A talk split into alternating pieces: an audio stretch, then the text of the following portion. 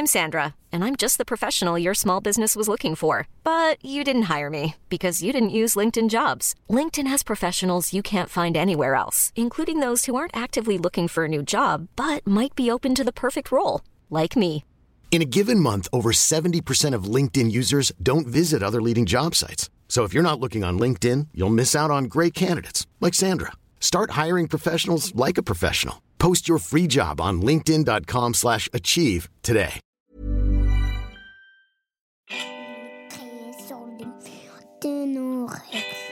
Les étoiles sous le chat à venir.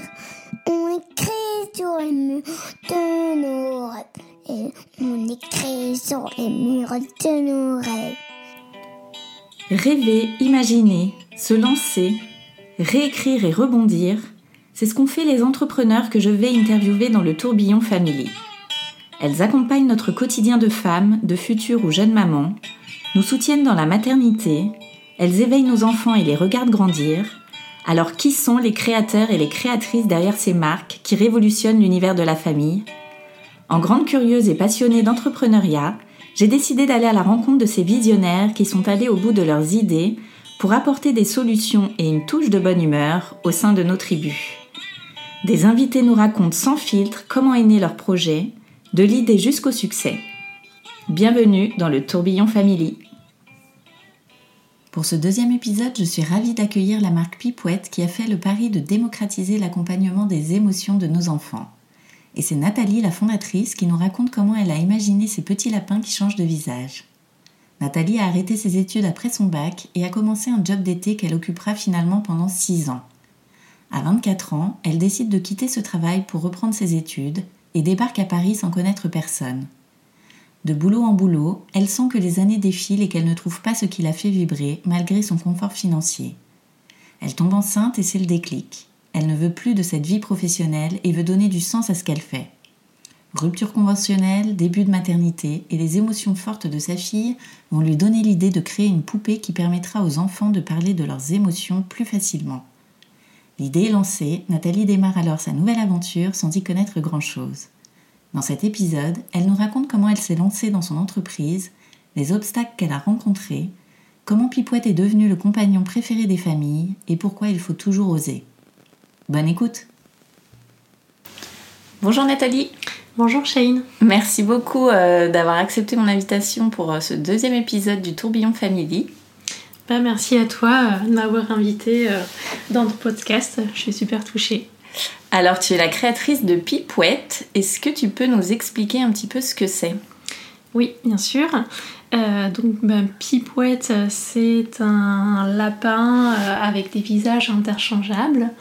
Et euh, en fait, l'idée vraiment de, de Pipouette, c'est de pouvoir accompagner les émotions des enfants, les accompagner en fait à, à vivre leurs émotions, à les reconnaître, euh, à les exprimer, à les identifier, mais vraiment surtout euh, à, à encourager en fait les familles à vivre toutes leurs émotions, euh, à les partager, oser en parler, libérer la parole qui est souvent euh, encore un petit peu euh, compliqué à libérer autour des émotions parce que euh, bah, nous, notre génération aujourd'hui de parents, j'ai le sentiment qu'on est un petit peu entre deux. On aimerait bien oser dire euh, tout ce qu'on ressent et que ce soit, que ce soit facile euh, de le faire, de, à la fois pour nous et pour nos enfants. Et en même temps, on n'a pas toujours été en fait euh, élevé avec cette libération de la parole et donc il y a un petit peu aussi, je trouve encore très fortement ancré bah, l'empreinte d'un schéma familial où c'était difficile de dire ce qu'on ressentait, où il fallait se taire, etc. Donc vraiment, Pipouette est là pour, euh, bah, pour aider euh, les enfants, mais aussi, j'ai envie de dire, euh, les parents qui font vraiment partie prenante du projet et vivre bah, ces émotions, quelles qu'elles soient, en famille, ou on, on en discutera probablement après, mais aussi dans, dans des structures collectives, type crèche, école, etc. Alors on va revenir à ton enfance à toi justement. Euh, dans quel cadre tu as grandi? Quel environnement? Comment c'était euh, chez toi? Alors, euh, donc moi j'ai grandi dans un village à côté de Reims. J'ai grandi dans une maison avec un jardin, pas, pas en pleine campagne, mais en tout cas quand même finalement assez connectée à, à, la nature dans mon quotidien. J'ai une petite sœur qui a 6 ans de moins que moi notre différence d'âge fait qu'on n'avait pas toujours euh, envie de, jouer aux mêmes choses. Euh, mais bon, malgré tout, dans notre enfance, on était euh, quand même assez proches. Et voilà un petit peu l'ambiance dans laquelle j'ai grandi. Tu jouais avec quoi, toi, quand tu étais petite? Alors, j'ai pas de souvenirs hyper. Enfin, si plutôt j'ai des souvenirs des fois précis, des flashs, mais est-ce que c'est dû euh, quand je regarde les albums photos ou est-ce que c'est vraiment ce que je me souviens au fond de moi? Euh, je, pense que j'aimais vraiment beaucoup jouer euh, à me déguiser avec mes copines. Ça, c'était. J'avais vraiment une, une malle à déguisement assez importante. Mhm. Et voilà, c'était un, un de mes grands kiff de ma vie d'enfant, voilà, de, sortir tout ça et de s'inventer un petit peu, euh, ben de, pas une vie parallèle, mais bon, en tout cas, de s'imaginer un tour à tour euh, princesse ou pirate. Ou... voilà, ça j'aimais bien et euh, j'aimais beaucoup aussi organiser des espèces de petites fêtes où on dansait et tout ça. Et ça, c'est. Voilà, j'aimais, j'aimais bien ça. Et t'avais un doudou, toi? Oui. Euh, alors, euh, que j'appelle Nanin et que j'ai encore. Euh, ouais, que j'ai encore. Et, mais je l'ai eu assez tard. je crois que je l'ai eu vers 5 ans et c'est un édredon. Donc je te laisse imaginer qu'il prend un petit peu de place. ah oui, tu le trimballais partout avec toi. Bah, non, du coup, vu la, Vu la taille, euh, non, je le trimballais pas partout. C'est ce qui était un avantage a priori pour mes parents, de pas avoir à, trimballer mon nanin partout. Euh, mais euh, voilà, je, l'ai toujours aujourd'hui. En fait, il est pour la petite histoire. cet édredon appartenait à ma grand-mère maternelle et il a été fait avec une de ces anciennes robes de soirée, euh, mmh. tu vois, des années euh, genre 1950 ou 1960. Bon, depuis, après, euh, le tissu était quand même super abîmé, on a dû le recouvrir. Mais c'était en fait en soie. Et moi, quand j'étais petite, j'adorais en fait caresser des choses douces. Qu'est-ce que tu voulais faire toi quand tu serais plus grande? Euh, écoute, tu me, tu me poses une colle parce que euh, je pense que j'ai pendant très très longtemps et finalement j'ai presque envie de te dire euh, jusqu'à temps de faire pipouette, je pense que je ne savais pas vraiment répondre de manière, enfin tu vois, du tac au tac à mm. cette question. Alors oui, quand j'étais petite, je crois que j'ai voulu faire maîtresse, médecin, mm. pompière ou je sais pas quoi. Mais je, je me suis jamais. Euh... Tu pas de prise de passion pour un métier très Non, j'ai toujours eu du. Il y a plein de choses que j'aime et que, que j'aimais faire et que j'aime euh, vraiment explorer, euh, aller euh, un peu tâtonner à plein de choses. Mais je n'étais pas ce genre de fille avec une passion, un truc hyper fort qui m'anime. non, voilà, c'était. et c'est vrai que des fois, je me souviens, tu sais, au collège, on te dit le prof te dit mais quelles sont tes passions, tes hobbies et tout. Et en fait, moi j'étais toujours un peu gênée de répondre à cette question parce que je j'aimais plein de choses, mais j'aimais pas un truc euh, mm. plus que tout en particulier. Et alors, euh, t'as fait quoi comme, comme étude? Euh, J'ai arrêté mes études après le bac. Parce que à l'époque, en fait, j'avais envie de me diriger vers un métier quand même à vocation euh, sociale, donc euh, j'étais plutôt euh, soit éducatrice de jeunes enfants ou assistante sociale, etc. T'étais toujours à Reims? Oui, à ce moment-là, j'étais à Reims et j'avais passé les concours. Et je me souviens qu'aux euros, en fait, bah, l'examinateur m'avait dit Bon, Nathalie, ok, super, beau parcours, mais je vais vous dire tout de suite, en fait, on vous retiendra pas parce que vous avez que 17 ans. Et nous, aujourd'hui, sur ces métiers-là, on a quand même besoin d'avoir des gens qui ont du vécu. Et, et, et c'est vrai que sur le coup, j'avais trouvé ça hyper dur parce que je me suis dit, ben oui, mais en fait, c'est des concours qui sont accessibles post-bac. Et, euh, et, donc, euh, bah, qu'est-ce que je vais faire l'année prochaine? J'avais pas trop envie de me diriger euh, avec mon cursus. J'aurais pu faire une formation d'infirmière, par exemple. Ça m'attirait pas trop à l'époque. Et du coup, enfin voilà, c'était un peu un espèce de trou noir un des profs qui m'adorait me dit bah Nathalie si tu veux tu peux faire un pour l'été je te propose un remplacement euh, de secrétaire médical au centre hospitalier universitaire de Reims. Est-ce que ça te dit? Et en fait voilà c'était juste au départ un job de vacances.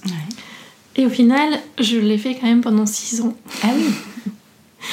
Euh, je pense voilà parce que euh, j'arrivais pas à trouver vraiment le truc qui me faisait vibrer. J'avais pas spécialement envie euh, d'aller à la fac pour aller à la fac ou donc du coup bah, en fait j'ai été secrétaire médicale pendant 6 ans.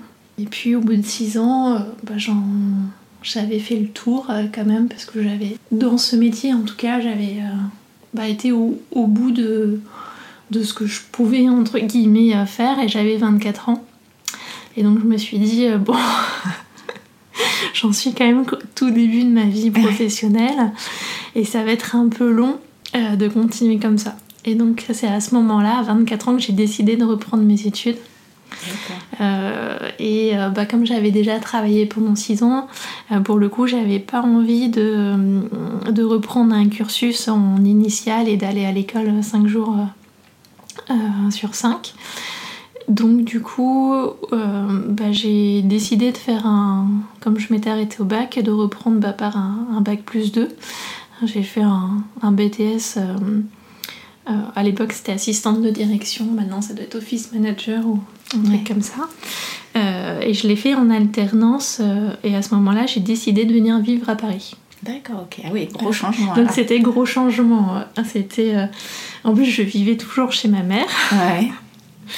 Euh, donc du coup, c'était euh, bah, mm, vraiment le gros changement, là, un petit peu une mini révolution dans ma vie. C'était euh, bah, partir à Paris, prendre un appart toute seule et reprendre mes études dans une ville que je ne connaissais pas du tout, dans laquelle j'avais zéro point d'ancrage, que ce soit amis ou famille. Ah, tu connaissais personne Non, je connaissais personne. Donc voilà, c'était. Une grande aventure. Ouais, c'était un moment. Là, si on peut dire, un peu la, grande aventure, en tout cas au moment de la, prise de décision et, de l'arrivée euh, à Paris avec, euh, avec euh, toutes ces, cette nouveauté. alors comment s'est passée cette arrivée? Et ben, plutôt, plutôt bien mmh. parce que en fait tout ça a été assez facile euh, parce que très rapidement, je, me suis quand même fait des amis. Euh, ça se passait bien euh, à l'école, ça se passait bien au boulot. en fait, ce qui m'a, ce qui m'a sauvé quelque part à, ce moment-là, c'est que je me suis fait une, une, amie qui avait le même âge que moi et qui avait aussi bossé plusieurs années avant. Et d'avoir en fait ce parcours un peu, un peu similaire, et eh ben, c'était, c'était super chouette de, partager ça avec elle. Euh, parce que c'est vrai que les autres avaient 18 ans et sortaient du bac. Et il y avait quand même un décalage euh, bah, qui, est, qui, est, normal. Hein. Mais, euh, mais, voilà. Et donc bah, j'ai, fait ça pendant deux ans. Et après, bah, je, je devais être partie sur ma lancée. Je me suis dit, ok, je vais continuer. Donc euh, j'ai fait euh, trois ans supplémentaires en alternance en école de commerce. Donc euh, ben, voilà, je partageais ma semaine entre, entre l'école et puis et mon boulot. Et il devait déjà y avoir un petit, tu vois, un petit goût pour l'entrepreneuriat à ce moment-là, mhm. parce que j'ai fait le majeur entrepreneuriat. Ah, d'accord. Donc voilà, il devait déjà y avoir un petit, un petit truc euh, sous-jacent sous-jacent à, ce moment-là et c'était voilà c'était le cursus que j'avais choisi en école de commerce D'accord. Du coup, tu avais fait un projet euh, de fin d'études sur l'entrepreneuriat ou pas? Non, on n'avait pas de, de projet de, de fin d'études vraiment à proprement parler. On a eu euh, des cas, travailler en Mm. équipe et des, des petits projets à monter, mais on n'avait pas vraiment de, de projet personnel en fait à, à aboutir euh, en fin d'études. Donc là, vous appreniez les bases de l'entrepreneuriat, euh, comment monter son entreprise, faire un Oui. business plan. Ouais, c'est ça, on Ouais, apprenait ça vraiment de manière, euh, pour le coup, euh, Très théorique. bah, par la force des choses théoriques et, et scolaires, même si on avait des intervenants qui étaient des entrepreneurs, mais finalement, en fait, tant que tu n'es pas confronté Mm. à la vraie réalité de l'entrepreneuriat, quand t'as pas les mains dedans, bah, tout ça, ça t'apparaît quand même euh, à 25 ans. euh, si tu n'y as pas goûté, bah oui, ça reste quand même euh, très théorique. euh, donc, tu fais des, des, des cas marketing où tu apprends euh, tes 4 P, euh, tu fais ton business plan, euh, les règles de compta, euh, des choses comme ça. Bon, puis c'était qu'une partie de notre cursus. Après, Mm. on avait toute une partie cursus généraliste, entre guillemets. Mais oui, voilà. Donc, disons que ça m'a ouvert les yeux quand même sur, sur certaines réalités de l'entrepreneuriat et, et ça ça m'a boosté, tu vois, sur, euh, quand on bossait sur, euh, sur certains projets pour me dire euh, toute cette créativité, euh, c'est super chouette. Mais euh, c'est vrai que voilà, c'est, ça restait quand même une théorie. Et alors, t'as fait quoi après tout ça? J'ai travaillé en fait, j'ai, occupé différents postes plutôt de, sur la partie commerciale. Euh, voilà, donc j'ai travaillé dans différentes boîtes, toujours euh, en B2B, donc avec des clients professionnels, euh, sur des, des postes un peu euh, style responsable grand compte, donc qui font. qui sont plutôt sur, sympas sur le CV et, et sur LinkedIn. J'ai expérimenté différents secteurs, à la fois secteur industriel, donc euh, pas du tout euh, glamour, euh, le secteur aussi, des secteurs aussi euh, où il y avait un peu plus d'humain dans la formation professionnelle, etc. Mais au final, euh, il n'y a pas eu un poste où je me suis dit euh, Ok, Nathalie, t'es à ta place. Mm. Et donc, je pense que c'est pour ça que je changeais euh, malgré tout assez régulièrement de job euh, tous, les, tous les deux ans en me disant euh, Ok, bon, c'est sympa, mais. euh, et, et ça marche plutôt bien d'un point de vue business. Mais moi, à l'intérieur de moi, voilà, c'est. Tu vois, tu sais, on, on parle beaucoup de, de l'alignement finalement. Et ben voilà, j'étais pas, j'étais pas alignée. Et plus quelque part je grimpais les échelons, mieux je gagnais ma vie, moins j'étais heureuse Ah oui. professionnellement. Ouais. Et alors, à quel moment tu t'es dit, euh, bon, euh, ça me convient pas du tout en fait euh, Euh, bah, c'est pas très original, mais la naissance de Maëlys, déjà, c'est vrai que quand j'étais enceinte, je me posais pas mal de questions sur mon rôle à la fois de, de mère et de, de femme active, comment j'allais organiser les choses, qu'est-ce que j'avais envie à la fois pour, ben, pour moi, pour elle, pour notre vie de famille. Donc là, t'avais quel âge? Là, j'avais euh, 32 ans. Ok. Et il y avait un- un- une réflexion qui revenait euh, très souvent, en fait, euh, en dehors de ces considérations, c'était euh, qu'est-ce que je vais lui transmettre euh, comme valeur, euh, comme, euh, comme possibilité aussi de, liberté, de, croire en de confiance en soi, etc. Et c'était euh, voilà ce- cette idée de transmission euh, que j'allais ou pas véhiculer par euh, ce que je faisais euh, bah, moi dans ma vie euh, Nathalie de, de femme finalement. Mhm. Ça revenait un peu tout le temps dans ma tête. Et, et je pense que c'est aussi ça qui, qui a fait que je me suis dit, je veux pas donner, je veux pas offrir à ma fille en fait une vie qui serait matériellement confortable, mais une vie où finalement je passerais très peu de temps avec elle.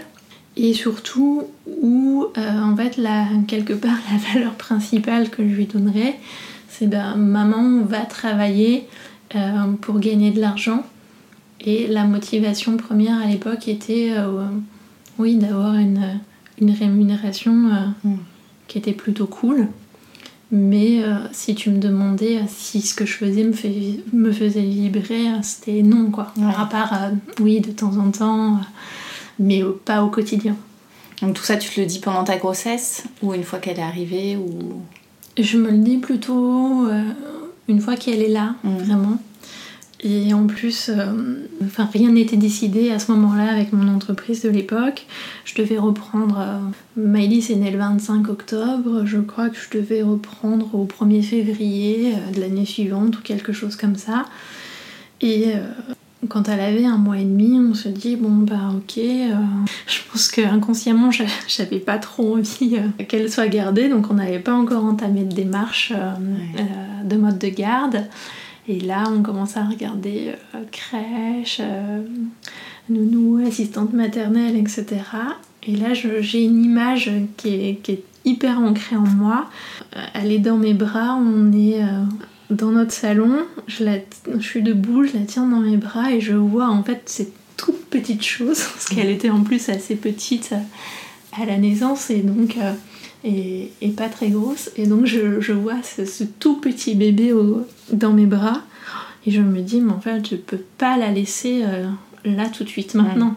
Alors après, je pense que finalement, euh, on est nombreuses à se, à se faire cette réflexion et puis euh, chemin faisant par obligation ou par vrai choix, il y en a qui reprennent le, le boulot quand le bébé a trois mois. Mais c'est vrai que là, j'ai senti, tu vois, un truc vraiment viscéral en moi, je me suis dit, euh, non, en fait, euh, s'accumuler au fait que je vais pas prendre énormément de plaisir euh, dans mon boulot, je demande du coup une rupture conventionnelle dans mon entreprise.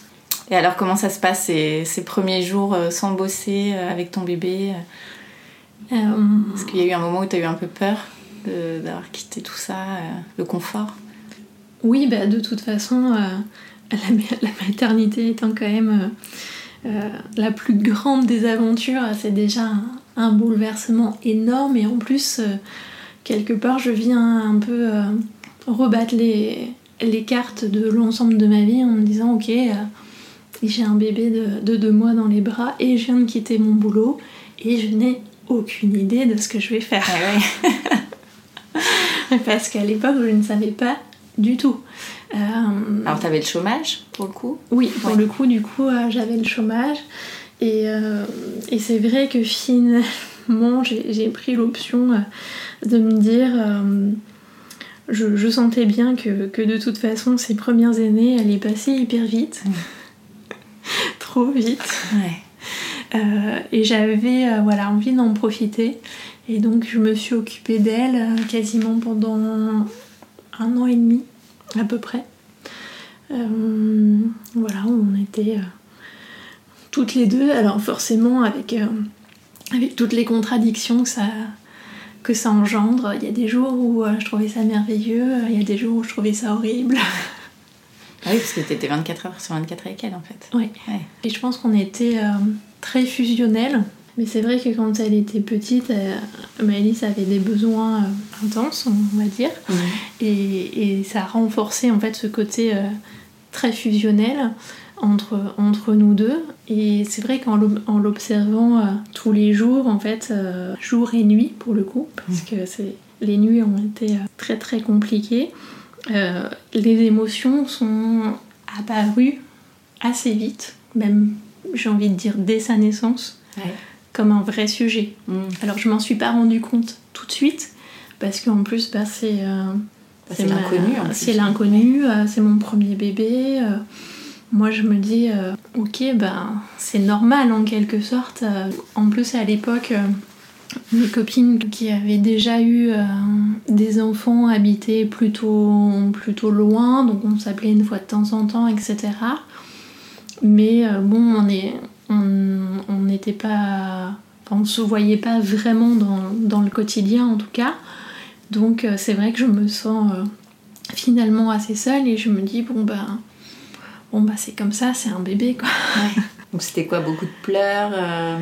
Oui, euh, elle, elle pleurait beaucoup et elle exprimait très forte, enfin de manière très expressive en fait tout ce qu'elle ressentait. Mm. Et vraiment en fait dès le premier jour. Il y a pas, tu sais, c'est pas apparu comme ça un jour à 6 mois ou à 9 mois ou, ou, plus tard avec l'affirmation de soi. Non, c'était vraiment euh, comme ça, euh, de manière intrinsèque. Euh, dès la, dès la naissance et, et, donc on a dû aussi finalement bah, s'adapter à elle, à ce qu'elle qu'elle nous montrait, à ce qu'elle partageait avec nous et voilà, on a essayé de, faire au mieux. Et alors c'est de là que t'es venue euh, l'idée de Pipouette Oui, alors euh, vraiment l'idée de Pipouette m'est venue euh, un petit peu plus tard quand elle avait... J'ai commencé vraiment à me poser des vraies questions sur les émotions quand elle avait à peu près 15 mois, 18 mm. mois, quelque chose comme ça.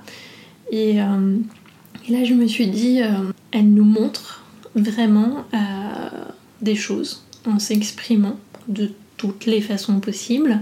Il y a ses propres émotions, mais aussi ce qui était difficile à gérer à, ce moment-là, c'était euh, bah, tout ce qu'elle me renvoyait de mes propres émotions, mmh. en fait. ce fameux euh, effet miroir, bébé éponge, et, et ça, ça a été difficile, en fait, pour moi à, gérer et à appréhender parce que bah, j'étais censée être euh, l'adulte de 33-34 ans à l'époque euh, qui maîtrise bien ses émotions.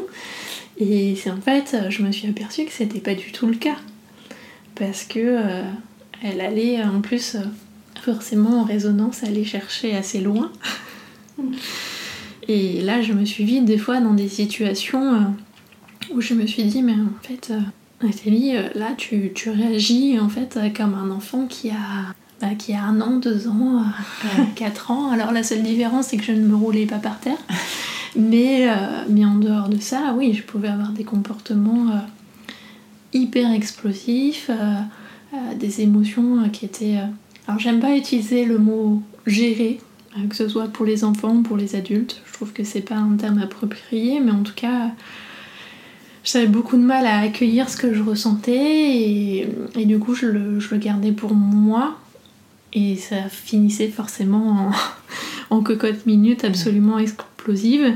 Et, euh, du coup, en plus, euh, des fois, bah, je, pour moi, j'explosais pour un truc qui s'était passé il y a trois jours. Ouais.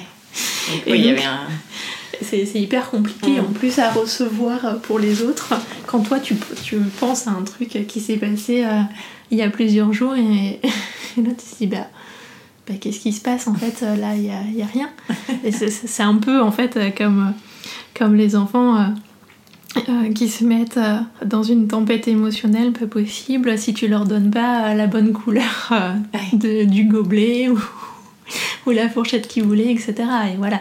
Et donc là, je me suis dit, euh, ok, il y, a vraiment y a un vrai sujet.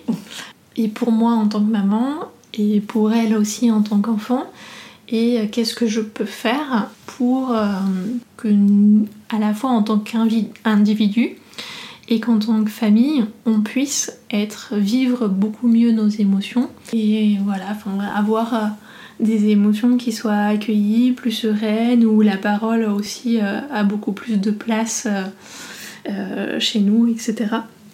Donc c'est venu un petit peu... c'est venu comme ça.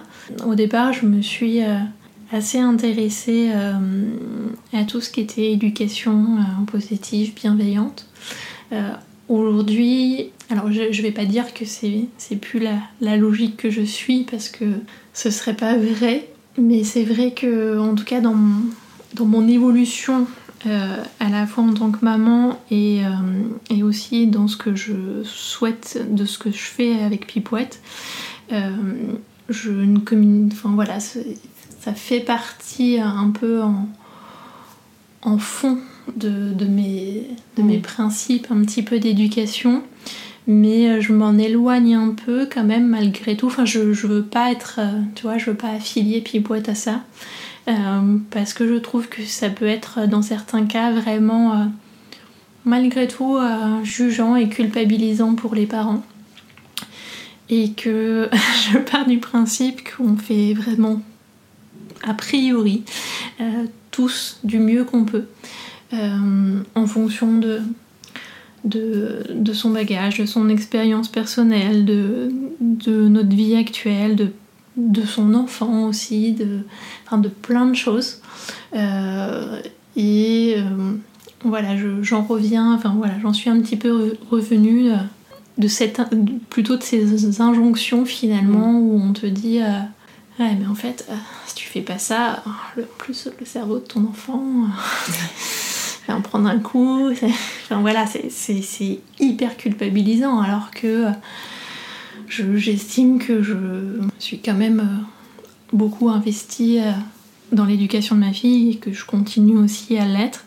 Mais voilà je, je privilégie en tout cas le fait que je suis humaine, que toutes les, les, les papas, les mamans, euh, euh, on est tous voilà, des, des humains avec, euh, avec nos forces, nos failles et que a priori on veut quand même tous faire au mieux pour que nos enfants soient heureux. Et c'est vrai que quand je lisais des choses ça paraît toujours hyper facile. Quand tu lis le truc euh, tu te dis, euh, ok, bah c'est super simple, voilà, euh, la méthode elle est là, je vais appliquer ça avec mon enfant et ça va rouler. Sauf que quand tu le fais, tu te dis, ah mince, j'ai tout bien appliqué comme dans le livre et ça marche pas. Là, c'est encore plus dur du coup pour les émotions du parent. Ah bah finalement. ça, ça, décuple. ça, ouais, ça décuple les émotions et puis surtout ce sentiment de euh, ah bah si moi j'y arrive pas, bah je suis une mère nulle. Et qu'est-ce qui va pas chez moi? Pourquoi pourquoi ça marche pas? Euh, À cause de moi. Euh, mon enfant n'a pas les, les, meilleures chances dans la vie, etc et ce qui voilà ce qui, ce qui est faux donc euh, moi je suis plutôt euh, à la fois dans ma vie de maman et dans ma dans mon rôle de fondatrice de Pipouette euh, dans quelque chose de beaucoup plus décomplexé en tout cas et, voilà et chacun chacun fait au mieux ça veut pas dire qu'on n'a pas de chemin à faire mmh. bien au contraire mais un peu keep cool et, et tu es la, bonne mère en fait pour ton enfant. Et alors du coup, tu fais le bilan de tout cet état, des émotions, etc. Euh, comment te vient l'idée euh, de créer ce petit lapin mignon euh, qui change de visage? Alors, une nuit à 4h du mat, lors de, de, des nombreux réveils de ma fille à l'époque et, sur euh, du coup des moments où j'avais pu forcément me rendormir, je me dis et si?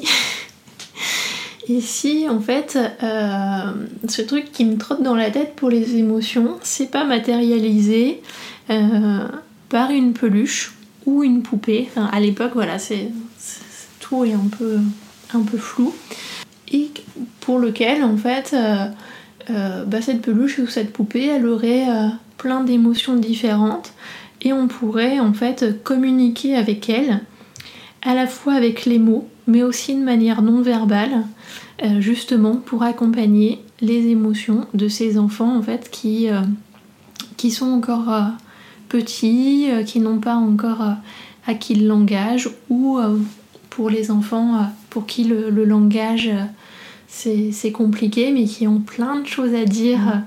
euh, et qui s'expriment très bien par, par d'autres biais. Et voilà, donc ça, ça, part un peu comme ça. Donc là, il est 4h du matin, t'as cette idée euh, qui s'illumine dans ta tête. Et euh, du coup, c'est quoi? C'est l'excitation, c'est bon, j'ai trouvé ce que je veux faire? Ou tu te dis, bon, je vais quand même y repenser demain matin après avoir dormi un peu plus? Euh, non, je, me dis, euh, mais oui, c'est ça qu'il faut faire en fait. Ouais, direct. Ouais, direct, je me dis, euh, ouais, c'est ça qu'il faut faire.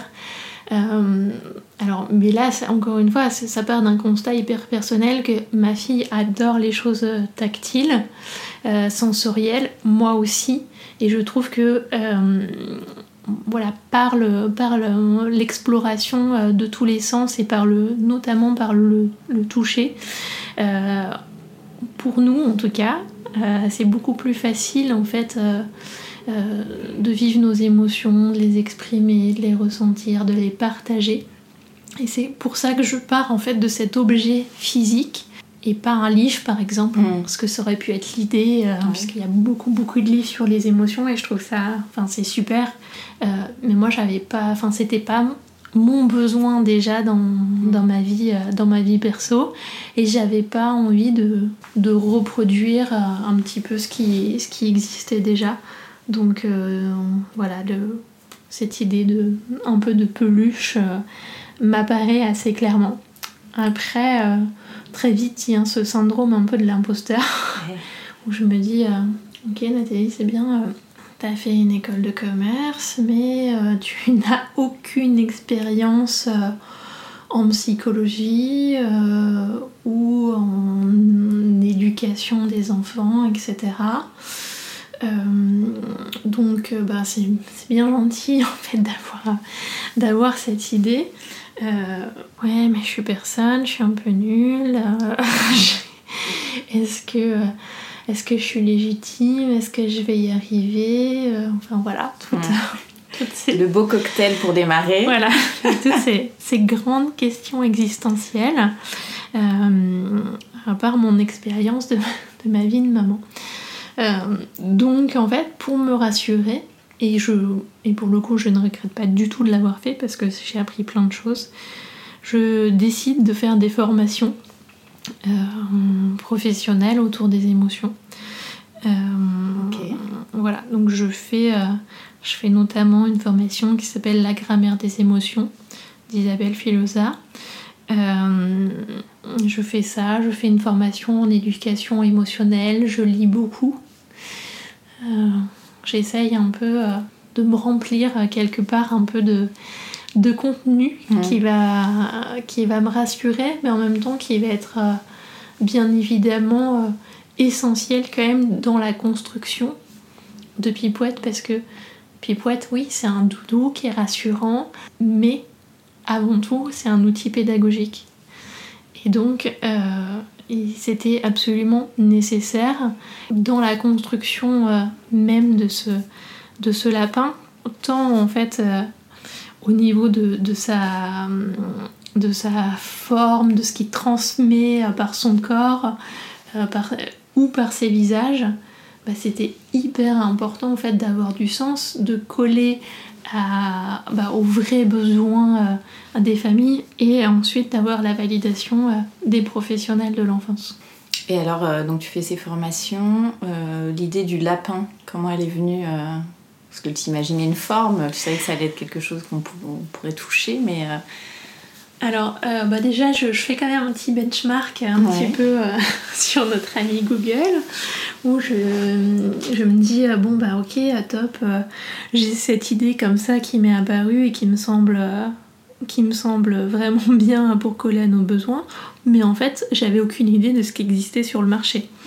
Donc je me dis, bon, bah, je vais quand même regarder. Il existait déjà des choses à l'époque euh, qui s'appellent plutôt euh, poupée des émotions par exemple. Euh, je regarde ce qui se fait et là je me dis ok, juste mon, premier point c'est de me dire ok esthétiquement c'est quand même très loin en fait de l'univers que j'affectionne et que j'ai envie en fait à la fois pour ma fille et pour tous les pour tous les enfants qui pourraient avoir ce support. Euh, et deuxième réflexion qui mûrit après avoir fait ces formations, c'est de me dire sur plein de points au niveau pédagogique, je suis pas euh, d'accord mmh. avec euh, bah, comment ces outils-là ont été, ont été construits. Par exemple,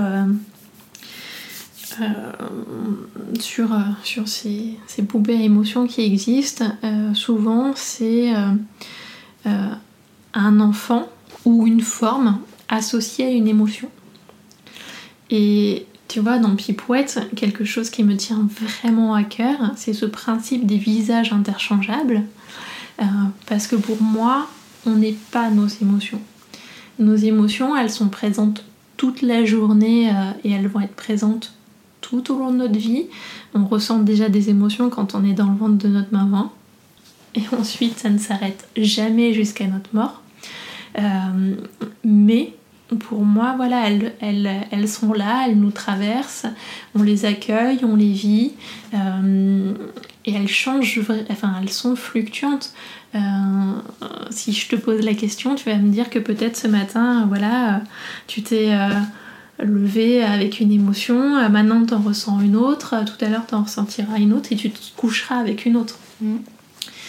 Donc pour moi d'associer en fait de façon permanente une émotion à soit une petite fille, soit un petit garçon, une forme de peluche ou autre, euh, pour moi c'est contraire à, ce qu'on vit et c'est contraire à ce qu'on doit transmettre à nos enfants. Et voilà, c'est pour ça qu'en tout cas dans la construction de Pipouette, ça c'était euh, vraiment quelque chose d'essentiel. La forme de pipouette restera toujours la même, puisque nous, on est toujours le même individu. Mais par contre, les émotions que Pipouette va vivre, elles vont évoluer au, fur, euh, enfin, au fil du temps, en fonction de ce que l'enfant ressent, de, euh, de ce qu'il a envie de raconter, etc. Mais alors comment tu, du coup, tu te dis, je vais faire ce petit lapin Là, tu sais, il y a une citation qui dit euh, Ils ne savaient pas que c'était impossible, alors ils l'ont fait. Je crois que c'était un peu ça. Mark Twain. Oui, exactement. Euh, je crois qu'on est vraiment là-dedans. Euh, parce que mais je venais. Donc, moi, je ne connaissais pas d'entrepreneur. je n'avais jamais expérimenté donc le milieu d'une start-up ou de n'importe quel type d'entrepreneuriat. Euh, je venais pas du milieu du jouet, euh, ni de la petite enfance, euh, ni du textile. donc c'était. voilà, il y a une espèce de, de, foi un peu.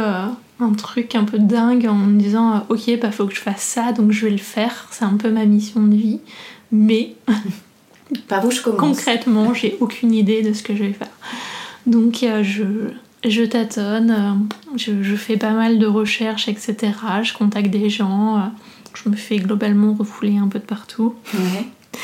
Euh, au départ, j'avais envie de travailler avec des ateliers. Je me suis dit le moyen le plus simple, c'est de contacter des, des ateliers français qui font des pluches. Mm. Très naïvement. Bah oui. Et là, je me prends des bords de partout en me disant ah oui, mais, euh, mais non, nous on sait pas faire parce que moi j'avais envie de travailler, euh, tu vois, un peu euh, à la façon d'une poupée de chiffon en tissu. Et on me disent, ah bah non, mais nous, nous on fait de la pluche.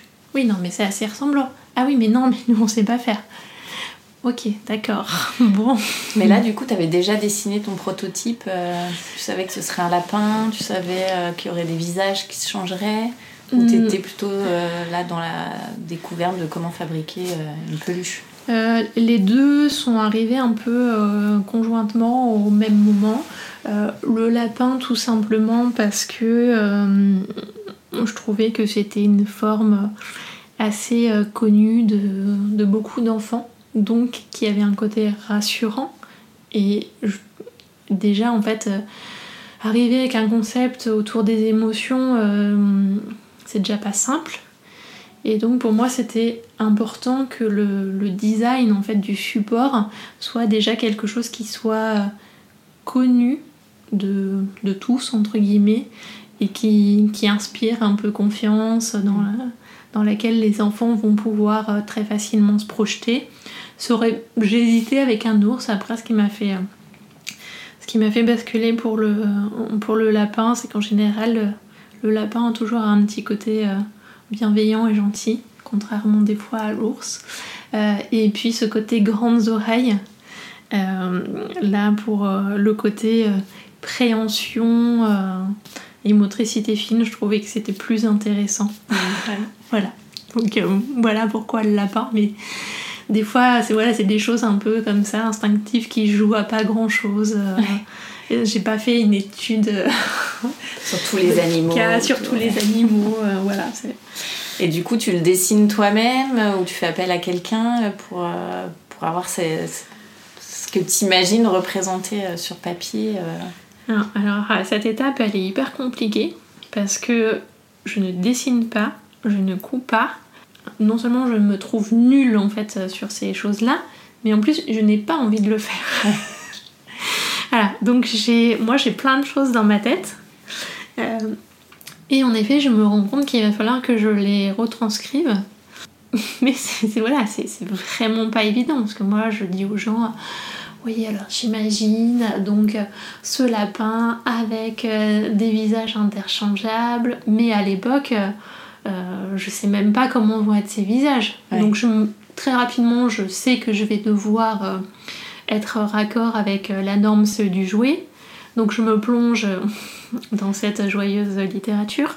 et là, je me dis, ok, mais en fait, pour le changement des visages, qu'est-ce que je vais faire? En plus, au départ, je suis partie, euh, je crois que si on prend les, premiers échanges de mails ou les, premiers croquis, euh, l'idée euh, c'était de faire un peu encrocher les, les, émotions sur le visage, bref, très loin de, ce qui est maintenant.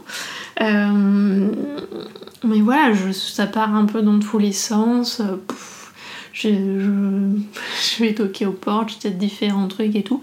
Je fais des premiers croquis quand même, parce que je me rends compte que les ateliers me disent euh, enfin, vous êtes gentil avec votre idée, mais vous n'avez rien de concret à nous apporter. Ah oui. Donc euh, j'entends, et là je me dis ok, donc je commence à travailler avec une première illustratrice qui me fait des choses.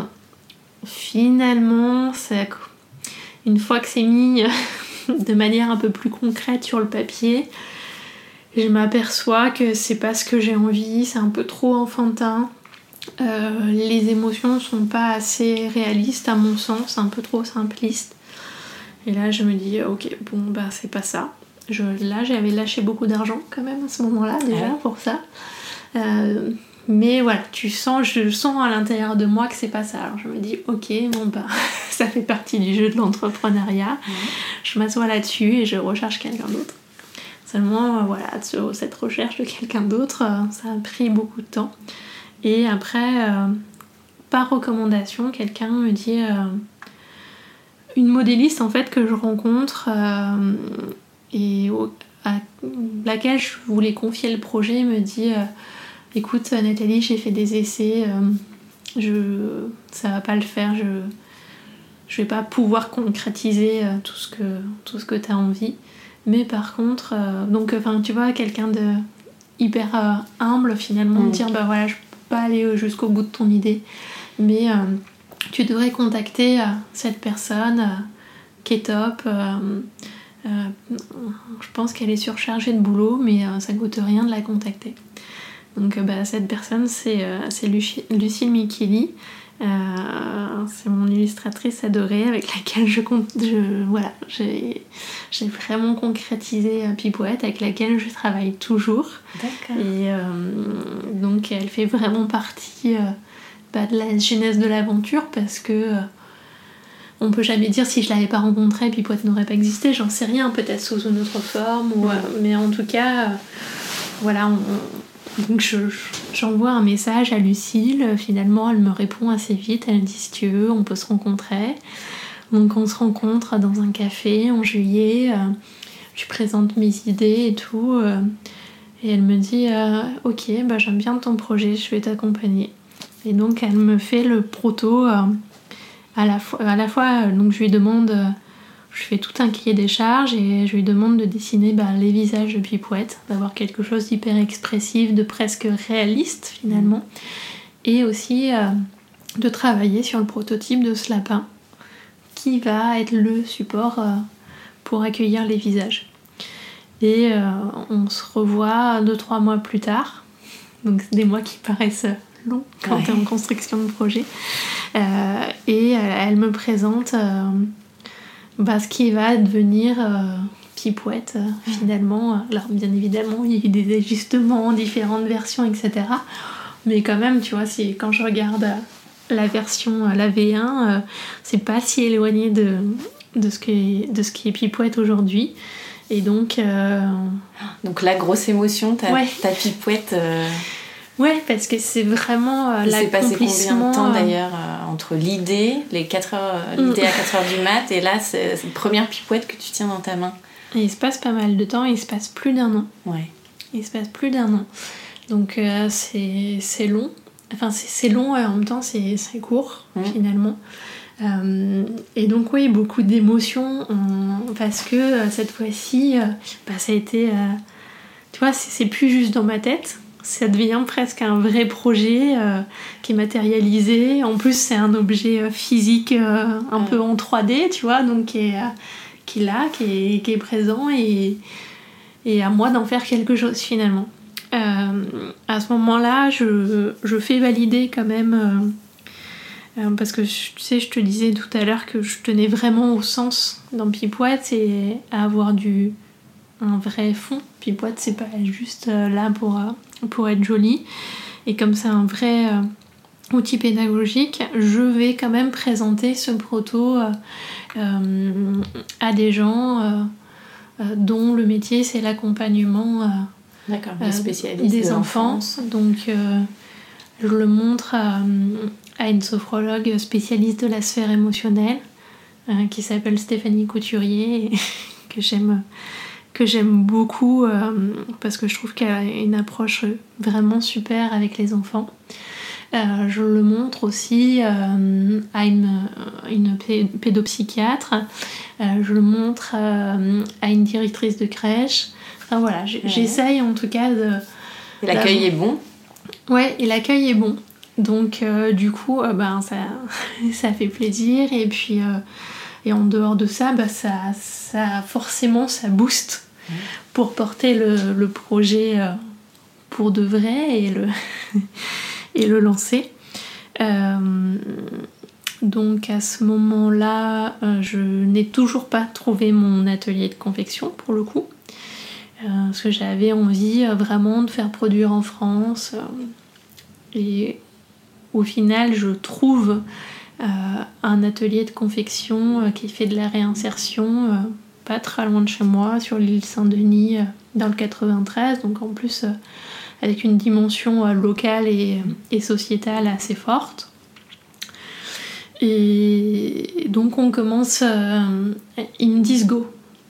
Et donc là, je me dis, ok, bah alors, si tu me dis go, bah voilà, on peut plus reculer, on y va, on le fait. Donc ça, c'est en septembre 2018. Euh, et je leur dis, bah, en fait, Noël, c'est dans trois mois. Ah oui. Ce serait l'occasion, en fait, de, bah, de, profiter de, Noël euh, pour présenter Pipouette à tout le monde, quoi. Et, donc, ils me disent, euh, ok, on, va démarrer, on va démarrer la production assez vite, en octobre. Donc là, tu fixes combien d'objets et je fixe une petite quantité. Euh, on démarre avec une série de 150 pièces. Donc euh, c'est vraiment une petite quantité. Parce qu'à l'époque, bien évidemment, je n'ai encore pas vraiment confiance en moi. Et euh, je me dis, et si ça marche pas, et si. Enfin voilà, tu vois, tout le. Et au niveau finance, là, c'est quelque chose que toi tu finances toute seule Ou tu, tu fais des prêts? Comment ça se passe oui, parce que en fait à ce moment-là, j'ai besoin, je pense, de me prouver à moi-même que je peux réussir à faire quelque chose toute seule, mhm. sans aide de personne. C'est un vrai. Euh, enfin, plutôt qu'une vraie entreprise, à ce moment-là, ce que j'ai envie, c'est de me dire euh, Ok, en fait, Nathalie, euh, tu as les capacités de le faire, tu peux y arriver.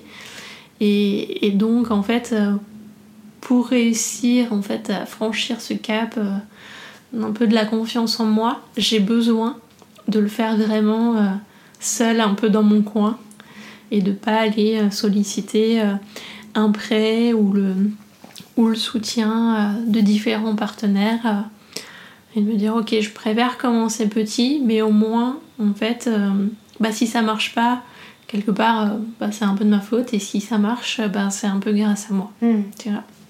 Donc, tu avais mis de l'argent de côté de tes précédentes expériences euh, pro? Oui. pour pouvoir payer tout ça Oui, euh, oui. Ces petites Oui, quantités, oui. euh, Donc, ça euh, du chiffre assez vite. Oui, euh, bah, ça chiffre assez vite. Euh, dès le démarrage, j'ai je fais le choix euh, bah, d'une production responsable, euh, donc à la fois de rémunérer convenablement en fait les couturières qui allaient bosser pour moi et puis aussi un choix responsable par rapport au choix des matières. Donc dès le départ ça a été du coton bio certifié GOTS etc et en plus sur des petites quantités euh, comme ça, tout fait en France, bah oui, ça, ça vient un coût euh, non négligeable. Donc je, je démarre comme ça. Euh, je lance le compte Insta en octobre. Euh, T'avais créé ton site web aussi Non, j'ai- eu un site que un an après. Ah oui, d'accord. Vraiment. Non, je, je crée un compte Insta. Euh, à l'époque, donc euh, Claire euh, du compte euh, Pimousse et, Pomme m'a beaucoup soutenue en fait dans ce, moment-là en me disant Bon, Nathalie, maintenant tu ne peux plus reculer, tu le fais, tu, vraiment tu le fais. Non, mais j'ai peur. Non, mais on s'en fout que t'aies peur, tu le, fais. Voilà, donc on organise chez elle un premier shooting photo. Il y a juste ma fille et ses enfants. Et, euh, Parce et que là, t'avais sa ta prod du coup qui avait été faite Non, j'avais euh, ok. j'avais deux protos quoi. Enfin, Ah oui, j'avais, enfin oui, trois protos même pas. euh, non, j'avais rien quoi. Et à l'époque, ben les visages de Pipouette, c'était vraiment que les quatre émotions fondamentales. Donc la joie, la colère, la peur et la tristesse. Euh, voilà. Mm. Et rien d'autre. Une seule tenue de Pipouette et puis euh, puis basta quoi. Enfin, c'était un Ouais. produit, euh, un produit unique. Euh, donc je lance le compte Insta euh, le, je sais pas, le, le 20 octobre. Euh, bon, écoute, quelques. euh, pas d'engouement de ouf, mais, euh, mais en tout cas, ça allait plutôt quand même dans le bon sens. Et les gens, en tout cas, il y avait cette curiosité de savoir, euh, ok, c'est quoi, là, elle va, elle va faire quoi en fait, parce que c'était un peu, c'est un peu nouveau. Euh, ok, la peluche, on connaît, mais, euh, mais ces histoires de visages interchangeables et comment on fait euh, pour accompagner les émotions, comment ça se passe, etc. Donc, je pense pas mal de. à la fois de, de coups de cœur et en même temps de. Bon, on va attendre de voir ce qu'elle va faire, quoi. Et tu connaissais des, des nanas qui étaient sur Instagram, qui pouvaient parler de, de ton projet, ou t'es vraiment partie de, zéro euh, Euh, bah, au départ, euh, ça se fait un peu comme ça de, zéro, avec quelques, euh, quelques comptes d'influenceuses. Enfin, j'aime pas trop utiliser ce terme, mais bon, en tout cas, quelques comptes qui partagent assez vite l'aventure de Pipouette. Voilà, donc ça démarre comme ça. Euh, et après, en fait, au mois de novembre, euh, je me lance sur un, un pop sur un pop-up qui s'appelle The Reunion. Euh, et je lance en fait, voilà, Pipouette, ce week-end-là, comme ça, un mois de Noël. J'avais la trouille comme pas possible, je pense. Donc là, t'avais reçu toutes tes pipouettes Oui, alors je les avais récupérées euh, la veille au soir, je crois, à 23h. Enfin, c'était, épi- c'était épique. Euh, ouais, c'était vraiment épique. Mais oui, je, voilà, je démarre avec quelque chose. Premier salon, Premier qui est un gros salon. salon famille en plus. Donc, euh, Oui, voilà. Donc euh, c'était bon, ben, je vais voir ce qui se passe. Voilà, je, je- ça se passe plutôt, plutôt bien. Euh, Je, je rencontre, en tout- je fais des, des- des- vraiment des belles rencontres à ce moment-là. Euh, Il y a des clientes euh, qui sont toujours fidèles aujourd'hui, euh, des, des gens que j'ai rencontrés là-bas euh, qui sont devenus des amis. Donc, enfin, non, c'est plutôt, euh, plutôt une, euh, une belle expérience. Euh, Donc, finalement, j'écoule euh, cette prod euh, bah, avant Noël. Donc, euh, voilà. Donc, je me dis déjà, euh, bah, premier pari euh, réussi, quelque part, un peu. ce soulagement de me dire ok bah tu, tu l'as fait quoi. C'était plutôt, plutôt chouette. après en fait en janvier cet atelier de confection me dit bah Nathalie on va plus pouvoir bosser ensemble. Donc là c'est un peu alors c'est pas une, je tombe pas des nues non plus parce que moi il y avait des choses sur lesquelles je trouvais que c'était pas vraiment euh, euh, optimal euh, en termes de, niveau de qualité. Il y avait des choses qui étaient assez hétérogènes, etc. Et, eux, ils me disent, bah, en fait, nous, on va pas pouvoir vous suivre sur vos exigences. Ah oui. Bon, ils ont été francs. Donc, ils ont été francs, mais à ce moment-là, alors que je viens de démarrer l'aventure, retour à la case départ. Retour à la case départ. pas d'atelier. Et euh, pas de prod, pas de vente. Hein. C'est aussi euh, logique que ça. Et puis après, grâce à quelqu'un euh, de top, en en parlant comme ça, elle me dit bah tiens, tu devrais contacter cet atelier. Donc je, contacte en fait bah, mon atelier actuel, mon atelier de confection actuel. Le courant passe, passe vraiment bien de suite. Euh, la directrice est une, maman, qui doit avoir 35 euh, ans, qui a deux enfants, qui est hyper engagée euh, dans l'écologie, dans l'éducation aussi, enfin qui a des, vraies valeurs. Mm. À la fois perso pour, pour sa boîte aussi. et donc je me dis, bon, bah ça peut peut-être matcher, c'est cool. Donc en fait, c'est. Alors là, du coup, je, quitte la France. D'accord. Euh, je quitte la France et, euh, et donc on, part euh, dans les pays baltes. Ouais. donc c'est l'Union européenne. ça, c'était vraiment important pour moi aussi de garder en tout cas une production dans l'Union européenne. Mm. J'avais pas du tout. J'aurais pu à un moment donné, hein, j'avais des opportunités pour partir beaucoup plus loin. Euh, mais c'est pas, je trouve, en accord avec les valeurs de Pipouette, donc j'avais pas envie de le faire. Et donc euh, voilà, elle me dit ok, ben envoyez-moi un, un, exemplaire, on va voir euh, si on peut le faire. un mois plus tard, avec mon mari, on part, on part visiter l'atelier, on, rencontre tout le monde, on trouve que c'est top. vraiment, enfin, c'est hyper conforme à, ce qu'on s'était imaginé, même même en mieux. Euh, voilà, je vois des, couturières euh, heureuses de bosser, euh, bonne ambiance, un atelier vraiment à taille humaine. je sens que voilà, les gens sont bien pour bosser.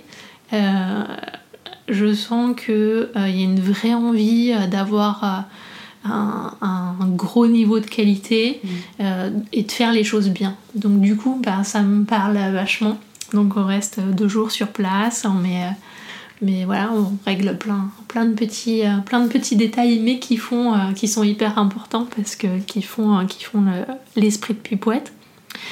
Et voilà, donc super, super souvenir en fait bah, de cette rencontre, de ce voyage, etc. Après, bah, ils sont même venus, elle est même venue avec son mari à Paris, on les a revus en famille, on a pris un café ensemble, je l'ai revu à Playtime voilà, il y a une vraie relation euh, de confiance et de proximité malgré euh, un peu l'éloignement au quotidien avec cet atelier. Et vraiment, euh, j'ai toute confiance en eux. Et ça, pour moi, c'est c'est hyper essentiel en fait d'avoir cette confiance avec les gens avec lesquels je bosse. Donc l'aventure démarre. Donc l'aventure redémarre pour de vrai. Et là, c'est parti. et, en plus, et là, euh, quand l'aventure redémarre, pour le coup, donc là, euh, autant c'était très souple avec le premier atelier sur les quantités, là, c'est quand même un atelier euh, qui, qui, cherche à faire du volume malgré les belles valeurs. Et donc, ils me disent le minimum du minimum, c'est 500. Et, et, là, mon mari me dit non, mais fais 1000. Ah oui Et là, je dis 1000 Je dis, mais c'est beaucoup, 1000. Il me dit, euh, euh, non, mais euh, Nathalie, l'important, c'est la supply chain, la vente, c'est presque facile. Ok Beaucoup plus serein, le mari. ouais, ouais, c'est ça. Et j'ai dit, mais t'es sûre et tout Parce que bah, c'était toujours un financement sur fonds propres. Donc là, je vais. Euh, enfin, c'est pour ça que je te dis, euh, c'est un peu euh, vraiment le projet de ma vie. Parce que bah, c'est une aventure familiale, une aventure humaine, une aventure, pour le coup, je mets tout ce que j'ai. Donc je mets mon temps, mon énergie, tout mon argent. Donc en fait, je me dis, euh, ok, bon, bah là, je, mets tout au service de Pipouette, mais en même temps, j'ai pas du tout envie de reculer. Hein, et je, je, me dis, voilà, donc c'est un vrai projet de vie où euh, tout le monde est un peu embarqué là-dedans et on se dit, euh, ok, en fait, ben, si ça marche pas, il n'y aura pas de regret, je l'aurais fait et je reprendrai un autre job. C'est pas, il n'y a pas mort d'homme. Je voyais pas du tout quel autre job pouvait reprendre, mais bon, ça c'est une autre question. Mais, euh, mais c'est voilà, c'est une aventure une fois dans sa vie, quoi qu'il arrive. Et je me dis, bon bah, go. Donc du coup, je commande 1000. la grosse pression. C'est la grosse pression, parce que là, pour le coup, c'est plusieurs dizaines de milliers d'euros euh, que je mets en prod. Et là, je me dis, ok, bon, bah, maintenant, va falloir un peu euh, y aller pour de vrai. vraiment, quoi, parce que parce que qu'est-ce que qu'est-ce que je vais faire de ça euh, sinon? Donc euh, en plus euh, bah, à l'époque tout le stockage est chez ma maman qui est à deux heures de chez moi. Je ramène j'en ramène tous les mois plusieurs cartons dans la voiture. On stocke bah, dans l'appart qui n'est pas immense. Donc on, on, vit pipoite enfin c'est pipoite est bien là quoi. Ouais ouais. On vit vraiment pipoite et finalement bah, je remercie Nicolas de m'avoir dit de, commander 1000 puisque euh, je les avais vendus euh, pour Noël. Ah Voilà. Donc, euh, donc merci. merci chérie. donc non, pour le coup, c'était c'était plutôt, plutôt, plutôt bien d'avoir osé en fait. Et je pense que c'est ça que je retiens en fait de cette expérience, c'est c'est quand on est quand même convaincu de son projet, euh, qu'on fait les choses bien euh, à, tous les niveaux. Euh, je crois qu'il faut pas faut lever les freins et se dire ok ben si, si, tu penses que ce que tu fais c'est bien ben faut y aller à fond et il faut le dire aux gens en fait Il faut, faut arrêter de se cacher en me disant ouais mais je sais pas trop ben non en fait si t'as fait, as fait tout ce qu'il faut pour que ce soit bien, donc bah maintenant, euh, dis-le aux gens. et puis, et puis vas-y et ose quoi. Et du coup, c'est toi qui gères tout. Euh, donc, tu as géré euh, toute la prod, tu as créé ton statut, tu gères tout ce qui est com, tu crées des nouvelles choses, que maintenant Pipouette a plein de tenues interchangeables aussi. comment, comment tu trouve du temps pour faire tout ça? Alors, je suis toujours à la bourre surtout, globalement.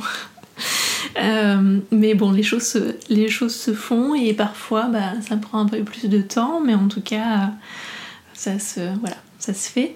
Euh, oui, alors sur certains sujets, euh, de temps en temps, voilà, je fais appel à des freelances et, et je, je bosse pas non plus seule dans mon coin. Mais bon, malgré tout, aujourd'hui, euh, dans l'entreprise Pipouette, euh, il y a, voilà, je suis, je suis toute seule. Et donc, en effet, bah, je gère un peu euh, tous les sujets. Donc, bah, dans ma journée, parfois, bah, je suis responsable de prod, suivi de projet, comptable, directrice artistique, community manager. j'écris, voilà, je, pense, je fais du développement produit. C'est vrai que c'est. Mais c'est aussi ça en fait qui est hyper chouette dans l'aventure. C'est. Euh, euh, et c'est ça qui me convient bien, c'est de pas être cantonné finalement. Euh, je ne suis pas. voilà, ma, vie pro ne se résume pas à faire que du marketing ou que de la compta ou que je ne sais pas quoi. C'est vraiment hyper varié, ça change tout le temps. ça évolue bien évidemment au fur et à mesure en fonction des temps de l'année aussi. Des, des, remontées des clients et de la communauté. Donc, ah oui, parce que tu fais aussi de service client. Ah oui aussi. Ça, c'est pas une mince affaire. et j'essaye d'être vraiment le. Ce qui est hyper important pour moi, c'est d'être le plus à l'écoute bah, de mes clients et de ma communauté. Alors après, je peux pas satisfaire euh, tout le monde, euh, bien évidemment. Mais en tout cas, euh, voilà, j'essaye d'être le plus à l'écoute et de, et de construire, de co-construire finalement en fait le développement de Pipouette avec bah, tout ce qu'on me fait remonter. Donc par exemple, euh, quand je réfléchis à des, développements produits, par exemple comme le pack dodo, euh, euh, où tu as les, où en fait ça aide les enfants dans le rituel du coucher. Ça a vraiment été pensé comme ça, comme un, comme une aide au rituel du coucher. Donc il y a le visage de la fatigue pour reconnaître le, le moment où bah, la fatigue elle est là et pas attendre en fait la surexcitation pour, mmh. pour aller se coucher le visage du dodo apaisé de Pipouette ou vraiment qui est là pour rassurer l'enfant et pour dire en fait tu sais c'est chouette de dormir et on va dormir ensemble et ça va bien se passer donc d'avoir un discours hyper positif et rassurant au moment du coucher et le pyjama de Pipouette euh, du coup euh, ça fait vraiment partie du rituel euh, presque un peu comme le pyjama les dents au lit quoi tu vois et donc le fait de, que l'enfant soit aussi euh, vraiment actif en fait avec Pipouette, pour moi c'est hyper important parce que j'ai aucune envie que Pipouette soit une déco euh, Instagrammable dans une chambre d'enfant. Oui, ok, c'est beau et c'est cool pour les photos, mais moi, ce que j'aime, euh, c'est voir limite des pipouettes un peu tout abîmées, qui, ont bien servi, qui ont bien servi que les enfants trimballent partout et qui est une vraie histoire euh, bah, de, vie, presque d'amitié, d'amour entre l'enfant et ses pipouettes en fait. Qu'est-ce que tu as comme retour des familles justement? Euh, bah, J'ai des super retours, donc euh, c'est ça c'est... Je pense que c'est le plus... Enfin c'est le, le, plus beau de l'aventure. et ça fait... parce que dans, bah, dans l'entrepreneuriat, il y a des galères tous les jours, c'est une réalité. Et c'est ça qui fait vraiment tenir, je pense. Enfin, c'est un peu, euh, c'est un peu, euh, c'est un peu ma drogue, mon adrénaline, je sais pas comment appeler ça, mais euh, c'est ce qui me porte au quotidien, à la fois pour surmonter les difficultés et pour faire grandir Pipouette. C'est tous ces retours de famille, et que ce soit des retours de parents. ou des retours d'enfants aussi, enfin tout, tout est, Ouais, ça fait chaud au cœur euh, quand on me dit euh, que, que Pipouette est devenu euh, l'inséparable doudou de l'enfant, quand on me dit que bah, Pipouette aide vraiment à désamorcer des situations de crise entre guillemets dans la famille, que, ça, que c'est un vrai outil pour libérer la parole. des petits et des grands, que ça aide aussi dans la fratrie. Ben oui, ça c'est sûr que c'est quand même euh, je, je pense que je m'en lasserai jamais en fait. Il n'y a pas il a pas un témoignage où je me suis sentie blasée en me disant ok je non jamais. Je trouve que chaque témoignage est unique parce que chaque enfin chaque enfant chaque famille est unique.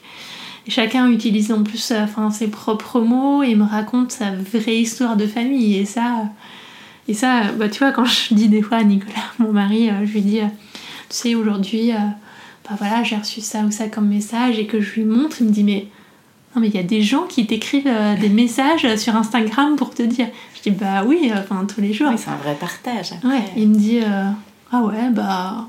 Ok, je pensais jamais qu'il y a des gens qui prennent du temps en fait, parce que c'est vraiment ça. Enfin, des fois, il y a des gens qui m'écrivent des, enfin, sur plusieurs lignes, enfin, des, un vrai vécu, quoi, un vrai partage.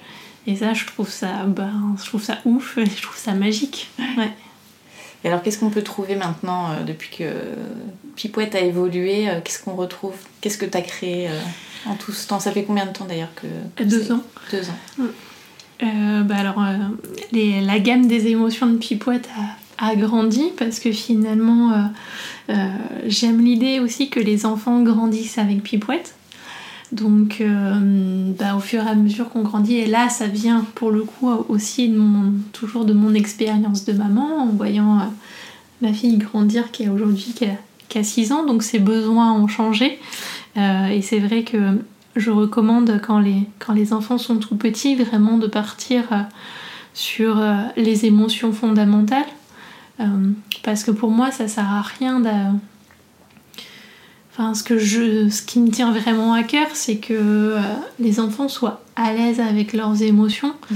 et qu'ils comprennent ben, qu'ils ont le droit vraiment de les exprimer. Donc pour ça, il faut apprendre à les reconnaître, les identifier, à les vivre. Et au départ, quand ils sont tout petits, bah pour moi, ça a plus de sens. Euh, qu'est-ce qu'ils vont faire au démarrage euh, Oui, ce qui, ce qui va être... Euh, qu'ils ont besoin d'exprimer, c'est quand ils sont tristes, quand ils ont peur, quand ils sont en colère, quand ils sont joyeux. Après, les autres émotions, ça vient un peu plus tard. Et c'est normal. Enfin voilà, ça fait partie du cheminement du, du développement de l'enfant. Donc aujourd'hui on peut avoir en complément euh, la surprise, le dégoût, la timidité ou la honte. Enfin voilà, celui-là il est un peu interchangeable. Euh, l'amour, ça marche pour tous les âges. ça, il n'y a pas voilà des, euh, tout petits. Et, l'amour, c'est pas juste être amoureux. L'amour au, sens pour le avec lequel j'ai construit ce visage, c'est bah, c'est l'amour au sein d'une d'une famille, euh, quelle qu'elle soit. Euh, et c'est l'amour aussi, même quand on s'est fâché. Et en fait, ben oui, c'est vrai que des fois, les mots dépassent notre pensée, ou nos comportements aussi nous dépassent. Mais pour autant, ben, on, s'aime toujours. Et, quelque part aussi, voilà, il y a des familles qui, pour qui c'est difficile des fois de, ben, enfin, c'est pas facile de revenir après une dispute, par exemple. Et donc revenir avec le visage de l'amour de Pipoine, je trouve que c'est une jolie manière de, euh, bah de, de, reformer un peu le, le lien qui s'est rompu euh, peut-être quelques instants et de se dire euh, allez viens ok on se fait un câlin tous ensemble avec Pipoite et puis allez on repart quoi.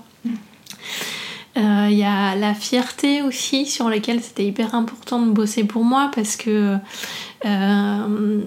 bah, derrière tout ça, en fait, euh, le, vrai, euh, la vraie mission de Pipouette, euh, derrière exprimer ses émotions et oser les vivre, etc., c'est au final, qu'est-ce que c'est? C'est donner confiance. C'est voilà, c'est avoir confiance en soi pour être à l'aise avec soi, être à l'aise avec les autres.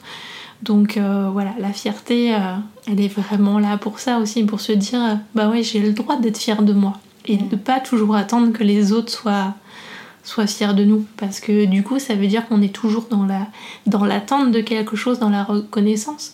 Alors qu'en fait on a tout en nous pour euh, ben pour être euh, pour être bien avec nous-mêmes et être fiers de nous. Donc euh, voilà ça c'est un, des visages qui me tient beaucoup à cœur. Il y a le bonheur aussi qui je trouve je sais pas si c'est une émotion mais en tout cas c'est un c'est une jolie valeur à véhiculer aussi en famille et pas toujours attendre d'avoir les trucs euh, waouh, profiter des petits bonheurs simples de la vie. Euh, la jalousie pour, euh, les, pour essayer de dénouer en fait des choses aussi dans la fratrie bien souvent.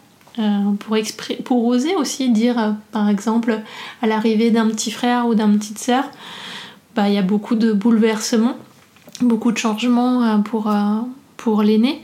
Et donc, euh, bah voilà, on a le droit de dire qu'on est jaloux. En fait, tout ça, tous ces visages-là, c'est vraiment de se dire, bah ouais, j'ai le droit de reconnaître que je suis comme ça. Ça fait pas de moi une mauvaise personne ou voilà, j'ai le droit de ressentir de la jalousie, j'ai le droit de ressentir de la tristesse. Et après, c'est comment en fait Piboîte m'aide dans mon quotidien à, ressentir tout ça et surtout à, bien le vivre et à m'apaiser parce que euh, euh on, bah, est né aussi par exemple pour faire la différence entre euh, j'ai le droit d'exprimer ma colère euh, mais par contre j'ai pas le droit d'être violent. Donc j'ai pas le droit de me faire du mal à moi ou d'en faire aux autres. Mais par contre, j'ai vraiment le droit de dire euh, que là, ça va pas, que là, je me sens en colère, que, euh, que j'ai le droit même de le crier finalement. Mm. J'ai le droit de l'exprimer euh, avec, avec mes mots, mais j'ai le droit de l'exprimer aussi avec mon corps. Mais par contre, avec Pipoette, j'apprends aussi voilà, à, le dire autrement, à quelque part à, vivre cette émotion intensément et après à retrouver une situation plus plus apaisée. Mais j'ai pas le droit euh, voilà, de, de, casser des choses, euh, d'être violent euh, déjà envers moi-même oui, et, et, de plus envers les autres. Et dernier, dernier visage dont on a parlé brièvement tout à l'heure et qui me tient vraiment à cœur parce que on a eu des nuits très très compliquées, c'est c'est vraiment cette aide euh, autour du sommeil. Donc d'avoir un que Pipoite soit vraiment présent au moment du rituel du coucher, avec euh, les visages dont je t'ai parlé tout à l'heure, euh, la fatigue et le dodo apaisé. Est-ce que toi, dans l'entrepreneuriat, tu as aussi vécu toutes ces émotions qui se trouvent sur Pipouette Parce qu'il y en a pas mal que je retrouve dans ce que tu m'as raconté dans ton parcours. Euh, oui, bien sûr. Euh, bah, c'est l'ascenseur émotionnel un peu tous les jours. Euh, oui, bien sûr. Je, Notamment la fierté qui arrivait un peu plus tard. Est-ce que c'est un moment où toi aussi tu commençais à te dire c'est bon, je suis fière de ce que j'ai fait avec, avec Pipouette et c'est bon, je me sens prête à le dire? Oui, je pense que c'était une émotion que j'aurais peut-être pas pu sortir au début mm. par rapport à tout ce qu'on s'est dit et que maintenant j'ose euh, oui dire que je oui j'ai une certaine fierté quand même à avoir euh, créé Pipouette et, et, surtout à avoir euh, ce qui me rend le plus fier en fait c'est de c'est d'être utile aux, familles. C'est vraiment ça ma plus grande fierté oui. Et alors qu'est-ce que ça a changé pour toi toute cette aventure de l'entrepreneuriat? Bah tout presque. Enfin en tout cas ça ça a changé beaucoup de choses parce que bah déjà aujourd'hui en fait euh, je me suis créé mon propre emploi mhm. c'est pas rien alors euh, c'est tout ce, sujet de la rémunération dans l'entrepreneuriat est finalement assez assez tabou euh, j'en ai pas vécu du tout tout de suite hein. ça fait ça fait vraiment pas longtemps tu vois ça fait ça fait deux mois mhm. donc tout, tout l'argent que je que Pipouette générait, en fait, je le réinvestissais euh, dans l'entreprise. Euh, parce que pour moi, c'était hyper important, en fait, euh, bah, de faire grandir Pipouette. Et si j'avais pris cet argent, bah, pour moi, j'aurais pas pu, pas pu faire tous les investissements hein, que je voulais pour Pipouette. Et ça, c'était pas possible parce que bah, voilà, ma priorité aujourd'hui, c'est que Pipouette grandisse. Et moi, qu'est-ce que ça a changé pour moi? Bah, Déjà, ça m'a vraiment euh, donné confiance en moi. Vraiment.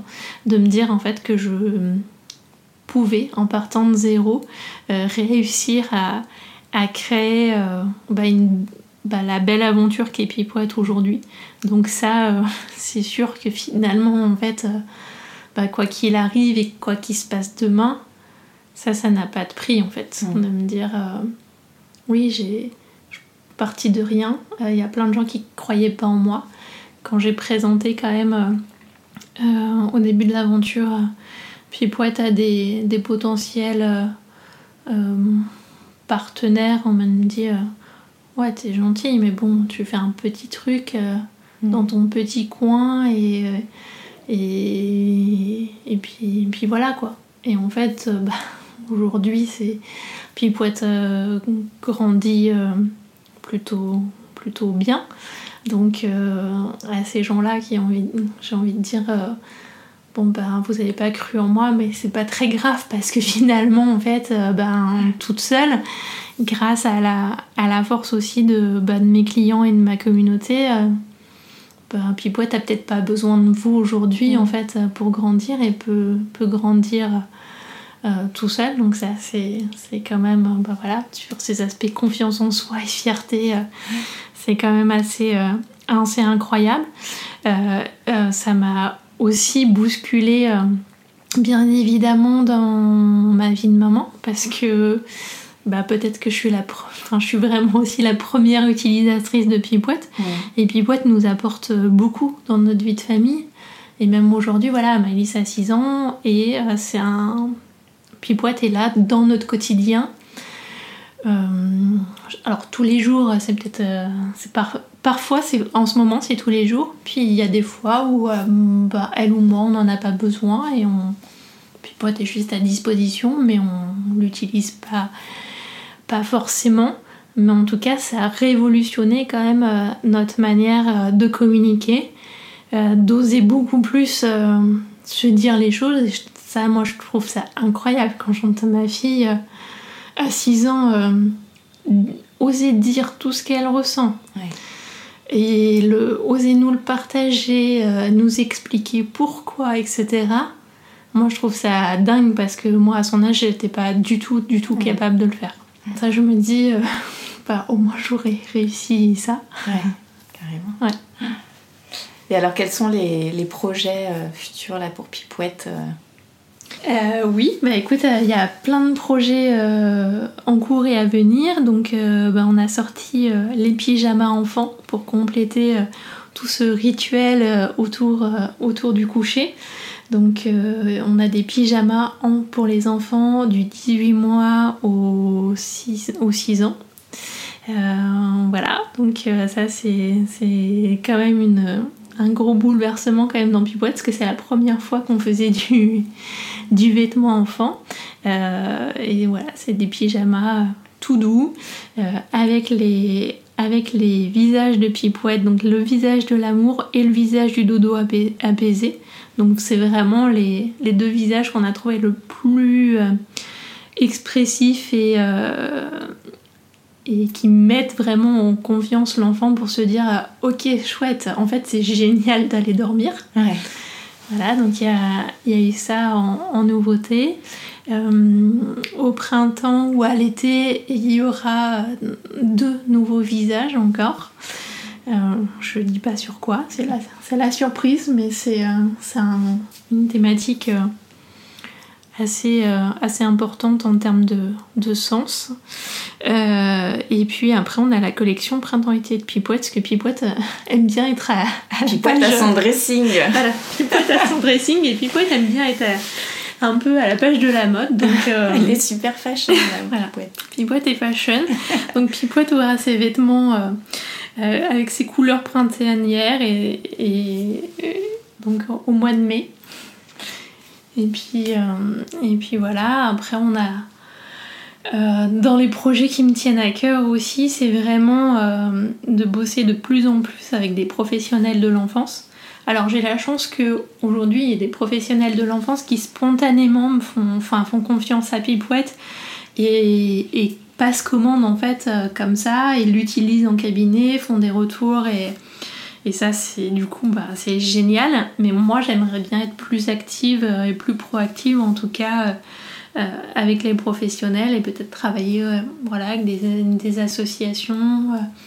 Des groupements, mais que ce soit les crèches, les écoles, les psychologues pour enfants, les sophrologues, les psychomotriciens, enfin Bref, les orthophonistes.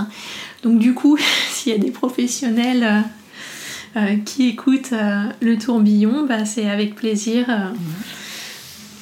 que, j'échangerai avec eux pour, pour avoir leur retour sur Pipouette et puis surtout qu'ils puissent le tester avec leurs patients. Et quels sont tes projets pour toi? Alors, dans mes, dans mes projets perso, vraiment rien que pour moi, c'est peut-être arriver euh, à un espèce de meilleur équilibre euh, de, de vie. Alors, c'est pas que c'est pas qu'aujourd'hui ça, ça, me pèse, mais en fait, j'ai l'impression de toujours travailler et de jamais travailler. Mais je pense que c'est quand même une des réalités de l'entrepreneuriat, c'est que comme on fait vraiment euh, des choses qu'on aime, qui nous passionnent, j'avoue que j'ai pas. En même temps, j'aime bien ne pas vraiment avoir de, frontières entre, entre tous les états de ma vie parce que euh, voilà, ça me permet aussi de m'ancrer dans, dans, ce que j'aime faire. mais un des trucs que j'essaye de, mettre en place et, qui est pas facile à tenir, mais que j'essaye vraiment, c'est de m'accorder du temps pour moi dans ma, dans ma, alors dans ma journée, c'est peut-être pas toujours le cas, mais en tout cas dans ma semaine. Et, et de pas culpabiliser euh, si je me dis, bah voilà, là je vais me prendre euh, une heure ou deux heures euh, pour faire un truc qui a rien à voir avec Pipouette. J'en sais rien, marcher, aller faire un déj avec une copine. Enfin, bon, les déj en ce moment, c'est, c'est un peu compliqué, mais tu vois, l'idée c'est vraiment de. Bah, de profiter de, de, l'entrepreneuriat aussi et de cette liberté euh, pour faire des, des choses qui, que j'aime moi. Et est-ce que tu aurais un petit conseil à donner à quelqu'un qui veut se lancer dans l'entrepreneuriat? Euh, alors je sais pas si je suis légitime pour donner des conseils, mais en tout cas la, la chose que j'ai envie de, dire, c'est vraiment d'oser. Euh, pour moi, c'est la clé de tout. C'est la clé quand on, a un projet qui nous tient à cœur et qu'on a envie de le démarrer. Euh, mais c'est aussi vrai, je pense, à tous les stades de l'aventure entrepreneuriale, parce qu'il y a toujours des moments où il faut franchir des caps, etc. Et donc c'est vraiment, ouais, c'est oser, croire en soi. En fait, au final, il y a de, toute façon, il faut tester. Il y a des choses qui marchent, il y a des choses qui marchent pas. Je crois qu'il faut, faut l'accepter. Et en tout cas, de d'oser, euh, enfin, c'est la plus grande des libertés des entrepreneurs en plus. Donc, euh, bon, bah, let's go quoi. Merci beaucoup, Nathalie. Merci, Shane. Partie de zéro, l'aventure entrepreneuriale de Nathalie donne envie d'oser. Si vous souhaitez vous-même entreprendre ou que vous êtes déjà lancé, j'espère que cet épisode vous aura donné l'envie d'aller au bout de votre projet. Vous pouvez retrouver Pipouette sur le site pipouette.com pour découvrir le fameux lapin qui accompagne les émotions de vos enfants. Et moi, je vous dis à très bientôt pour découvrir un nouveau parcours inspirant dans le tourbillon Family.